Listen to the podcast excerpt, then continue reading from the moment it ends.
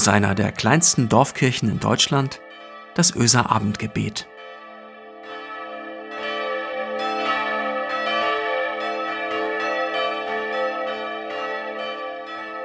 Einen schönen guten Abend. Herzlich willkommen zum Öser Abendgebet. Heute ist Mittwoch, der 3. März. Ich bin Marco Müller, ich bin Pastor der Kirchengemeinde Öse. Und manchmal träume ich mich zurück in die Paradiese meiner Kindheit. Zu den gemeinsamen Weihnachtsfesten, wenn einmal im Jahr Onkels und Tanten zusammenkamen. Oder in die Höhlen, die wir als Kinder weit draußen im Moor am Bahndamm gebaut haben. Und nicht zuletzt ins warme Bett der Eltern, wo es Sonntagmorgens immer den großen Kuschelalarm gab, da wurde ausgeschlafen, da war nichts mit verquollenen Augen, mit nervigem Radiowecker oder Bauchschmerzen wegen des Ärgers in der Schule. All das gab es nicht am Sonntagmorgen. Das Kuscheln mit Mama und Papa am Sonntagmorgen, das war heilig. Und im Anschluss ging es, nee, nicht was ihr jetzt denkt, es ging nicht in den Gottesdienst, es ging in die Küche. Papa kochte Eier, meine Mutter brach die Rolle Knack und Back auf und ich hing in den folgenden Minuten vorm Ofen und beobachtete, wie die kleinen Brötchen sich langsam hoben. Also für die Jüngeren unter euch, es gab diese Jahre, in denen sonntags nicht einmal die Bäcker auf hatten. Krass, oder? Aus heutiger Sicht denke ich ja manchmal, wow, was für eine Servicewüste. Aber damals, damals war das irgendwie dann auch kein Problem, denn der Wert des Sonntags, der lag nicht an den Brötchen. Der Wert des Sonntags lag das glaube ich, in der Entschleunigung, in der Ruhe der Eltern, in der Möglichkeit, bis um halb zehn im Bett zu liegen. Er lag in dem Satz des Vaters, ich habe heute Zeit, worauf hast du Lust? Er lag in der Zufriedenheit der Mutter, die wusste, dass Vater sich heute ums Essen kümmert. Und selbst wenn ich das vielleicht als Kind nicht so gesagt hätte, heute sage ich es umso bestimmter. Der Wert des Sonntags lag auch darin, dass die Stadt leiser war, dass die Menschen entspannter unterwegs waren. Er lag darin, dass es schon damals Sonntagsfahrer gab. Oh, ich hätte nie gedacht, dass ich das jemals sagen würde. Es gab Sonntagsfahrer und das war gut. Der Wert des Sonntags lag darin, dass die Kinderspielplätze voller waren, dass das Lachen der Kinder lauter war und dass die Eltern am Zaun Zeit hatten, miteinander zu plaudern. Sonntag. Was für ein Tag. Irgendwie schafft dieser eine Tag es, der Woche ihren Rhythmus zu geben. Irgendwie tut es gut, in diesem siebener Schritt unterwegs zu sein, so wie es gut tut, Walzer zu tanzen. Alles hat seine Zeit. Die Schritte vorwärts, die Schritte zur Seite und auch die Schritte des Rückzugs, die mir ermöglichen, danach wieder schwungvoll loszulegen. Naja, ich weiß, das ist eine sehr persönliche Betrachtungsweise und ich kann mir gut vorstellen, dass jemand, dem zurzeit der Rhythmus des Lebens entrissen ist, weil er gezwungen ist zur Kurzarbeit oder der alle Tage sozusagen eingeebnet erscheinen, weil sie komplett ihre Arbeitsstelle verloren hat. Ich kann mir gut vorstellen, dass der oder die sich gerade richtig schwer damit tun, den freien Sonntag in den Himmel zu heben. Allerdings bei Licht betrachtet, gerade das Einerlei will der Rhythmus einer Woche ja beenden, weil es nämlich nicht gut ist. Bei Licht betrachtet, weil unsere Seelen das zu brauchen scheinen, die anderen Zeiten, das Durchatmen, das Arbeiten und zur Ruhe kommen. Nur so lebe ich, atme ich, tanke ich auf. Am heutigen Tag vor 1700 Jahren, also am 3. März des Jahres 321, war es der römische Kaiser Konstantin der Große, der per Edikt den ersten staatlichen Schutz des arbeitsfreien Sonntags in Kraft setze. Heute hat der Sonntag Geburtstag, 1700.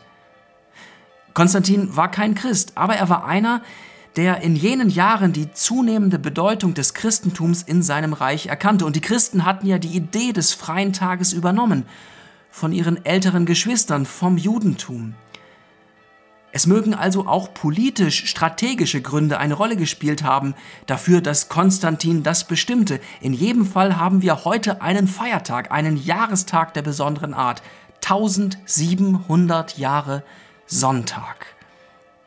Von kindlichem Paradies habe ich gesprochen vorhin, und vielleicht habt ja auch ihr den ein oder anderen Schatz an Sonntagserinnerungen. Aber ganz ehrlich, ich erlebe nicht selten in meiner Erwachsenenwelt, dass die Sache mit dem Paradies auch ein paar Pferdefüße hat, enttäuschte Erwartungen nämlich. Es ist Sonntag im Jahre 2021.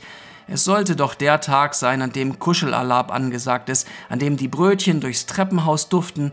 Stattdessen macht schlechte Stimmung sich breit. Stattdessen ist irgendwem in der Familie eine Laus über die Leber gelaufen, lässt irgendwer seinen Unmut voll raushängen oder zerschlägt sich irgendeine tolle Idee, als wäre sie einfach zu schön gewesen. Auch das gibt's ja.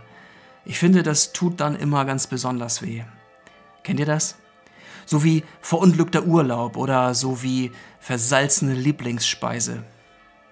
Unterm Strich allerdings ist das gar nichts Besonderes. Denn wir sind halt noch nicht im Paradies. Oder wir sind halt nicht mehr dort. Hier ist eben noch nicht der Himmel. Das ist doch eigentlich auch ganz klar, oder? Viel entscheidender finde ich, dass sich offenbar diese tiefe Sehnsucht nach dem Paradies der Kindheit, nach dem himmlischen Frieden, nach dieser Art von nach Hause kommen, in mir trage. Die ist da, tief in mir. Ich glaube am Ende sogar, ich trage sie in mir, ganz egal, ob es diese Kindheitsbilder von den aufgebackenen Brötchen nun wirklich gab oder nicht. Denn Gott hat die Ewigkeit in mein Herz gelegt. Die Ahnung davon, dass es mehr gibt als den Alltag.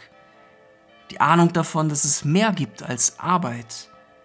Dass es mehr gibt als Täler, manchmal dunkle Täler. Er hat den Sonntag gemacht, den Tag, an dem das Leben des Ein und Aus durchbrochen wird, den Tag, an dem Christus auferstanden ist und den Seinen gesagt hat, Friede sei mit euch.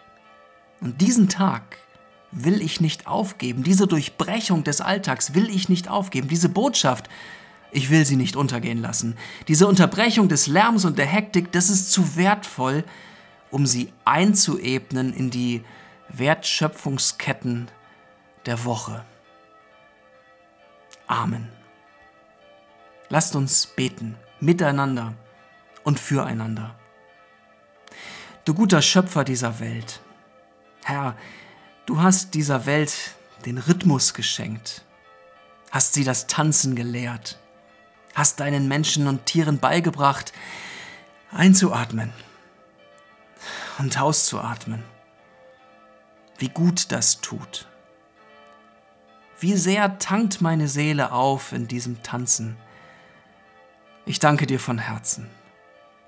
Ich lobe dich für die Tage und die Woche, für Morgen und Abend, für Licht und Dunkelheit und das Licht eines neuen Morgens.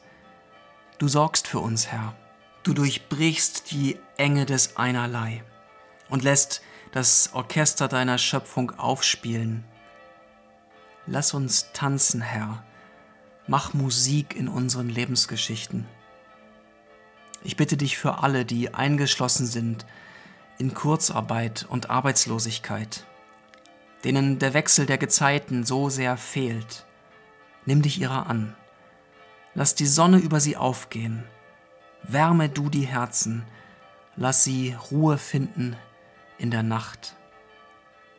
Ich bitte dich für alle, die seit Monaten mehr arbeiten, als erlaubt ist, mehr als ihre Knochen und Geister ertragen, denen Stress und Belastung zusetzen, die den Ausweg nicht mehr finden. Nimm dich ihrer an. Lass alles seine Zeit finden, dass auch sie wieder die Hände in den Schoß legen können, dass Kuschelattacken an Sonntagen wieder möglich werden dass die Takte des Lebens auch für sie wieder Akzente bekommen. Und ich bitte dich für die Ausgebrannten, Herr, für die Kraftlosen, für die, die ihre Ideen, ihre Kreativität verloren zu haben scheinen, ihre Motivation, ihre Lebenslust.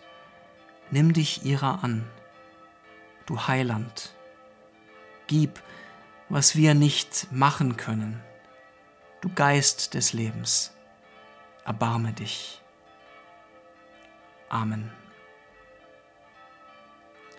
Es segne euch Gott, der Allmächtige und Barmherzige, der jeden Morgen seine Sonne aufgehen lässt über dieser Welt, der uns frei macht von Sorge und Angst, denn er sorgt für uns, er macht unseren Raum weit, der uns belebt mit Licht und Wärme und seiner Liebe. Amen.